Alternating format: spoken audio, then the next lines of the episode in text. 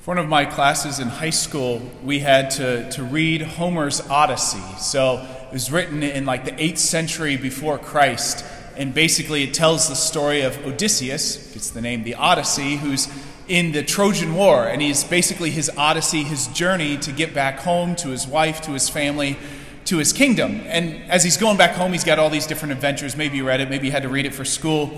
And so he's got all these different kind of heroic tasks that he has to do. And the one I remember from, uh, from school was at one point they get shipwrecked on this island. He's got his, he's got his crew with him. And uh, they get captured and imprisoned by a cyclops. So the cyclops takes him and puts him in his cave. And he's got his sheep in the cave that sometimes he lets out, but he doesn't let his prisoners out. So eventually, though, they get some sharp spear and they're able to poke out the Cyclops' eye, but they're still not able to get out because the Cyclops just kind of sits in the doorway. So then they decide what they're going to do is they skin the sheep and they put the sheep wool over them. And so when they crawl out of the cave, as Cyclops blindly touching them realize, oh, that's just the sheep going out to pasture. They dip the, ditch the wool and then go on their merry way. I mean, 10th grade, that was the coolest story ever. Just loved it. And so you think about these, this great story of adventure, right? This heroic deeds that somebody like Odysseus does, or even like that's put as the pedestal. This is what it means to be a great person, is to do these incredible heroic deeds. But about the same time that Homer is writing his Odyssey, the book of Proverbs is being written, where we just got our first reading. And what we hear in the book of Proverbs is something very different than these incredible actions is the ideal. These heroic deeds is what we really should be shooting for. What do we just hear in the book of Proverbs? About the worthy wife who plies her hands at the spindle or puts her hands to the distaff. Now, by giving us this reading, the church isn't saying the ideal woman is the 8th century BC woman. Right? It's not saying that's what we're going for, to be the pioneer woman. But it's the, the line that says, working with loving hands. That there's these everyday tasks that whether it was a wife in the 8th century BC or one now, or a husband, you know, doesn't just have to be the woman, that has these everyday tasks that they have to do.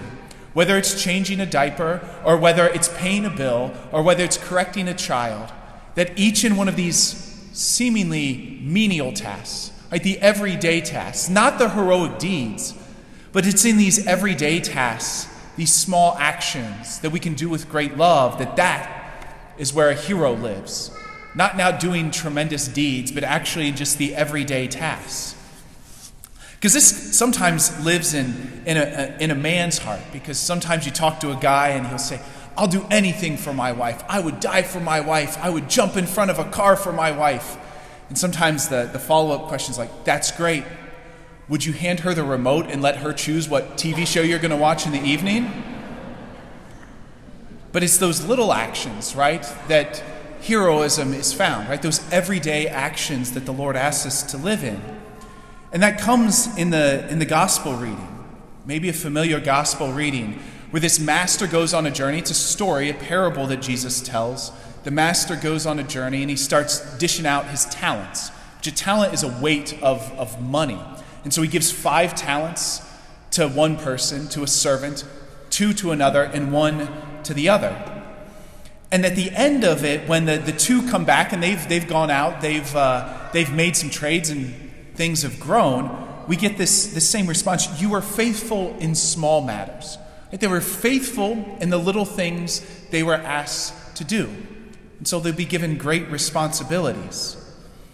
And you think about the one who, who wasn't faithful in the small matters, right? The one who was given the single talent. And what he does is he, he's fearful.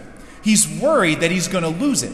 And so he takes what he's given to it and he digs a hole like a dog with a bone and drops it in there so nobody can take it, nobody can harm it. But it's out of fear that he does this. The other two are risk takers. They're able to take what's been given to them and as they begin to make trades, something could have happened where they come back to the master and like, you know what? I made a bad deal. I actually don't have anything. Or I lost half of what's what you gave me. And of course, the point of this story is not like to be a good investment banker or make sure you make the right trades on E Trade or something like that.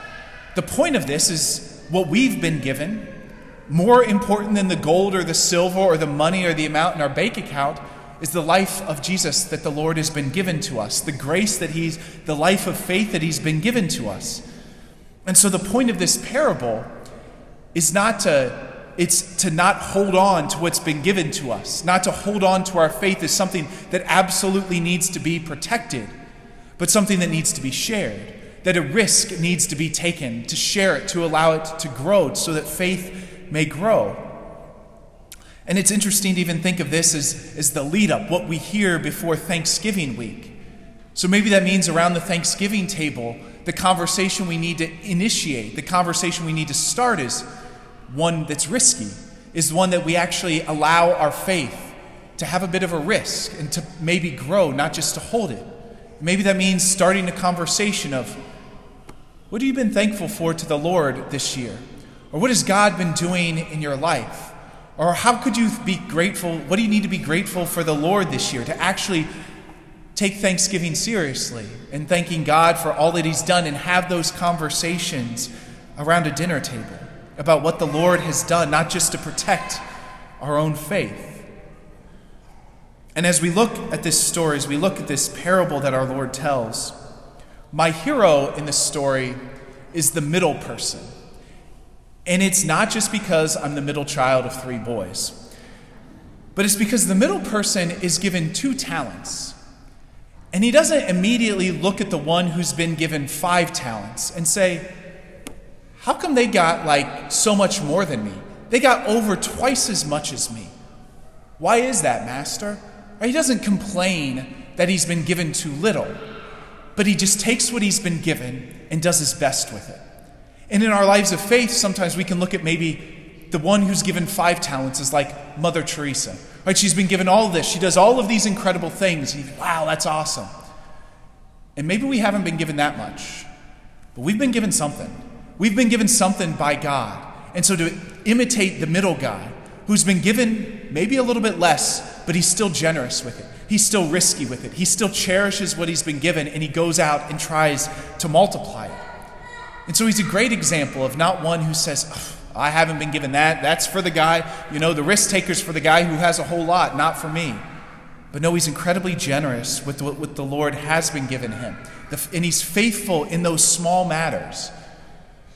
And this reality of being faithful in small matters and being generous and receiving the Master's joy struck home for me on Tuesday night. It's a different story for a different day, but I, I, got to have dinner with a married couple in Dayton, and they're probably in their late 50s. And this couple in Dayton, they have five children. They're, they're all now out of the house. And there's nothing remarkable about this couple. They're faithful people, they love the Lord very much, and they're very peaceful and joyful people. But when they, I asked them, Well, what are your five children up to? Their oldest son is currently in the seminary preparing to be a priest. Their second son spent three years as a college campus minister at a, a, university in Boston. Now he's working as a computer scientist. Their third child was trained as a teacher. She decided to be a missionary in Honduras to teach English to children in Honduras. Their fourth child just entered a convent in Louisiana, and their fifth child is in her freshman year in college. And you look at their fidelity is blossomed, is growing in their children, and the generous things to just simply give their children to the world for its salvation and generosity. And of course, not every family is called to send their children all over the place to serve the kingdom of God. But what an example it is that when they're faithful in these small matters, when they're joyful, when they're generous, their kids pick up on it. And they too want to be generous with the faith that the Lord has given them.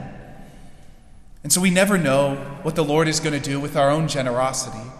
All that we do know is He has given us a lot, whether it's five talents or two talents. And He doesn't ask us to do incredible deeds like Odysseus going all over the Mediterranean Sea or Mother Teresa serving the poor all over the world. But He does invite us to be faithful in small matters, in the everyday life of our homes, of our families, of our communities. And so may we be willing to take risks for our faith. May we be generous with what the Lord has given us, so that at the end of our days, and maybe at the end of each and every day of our life, we hear the good Lord telling us the same thing he told these servants Come and share your master's joy.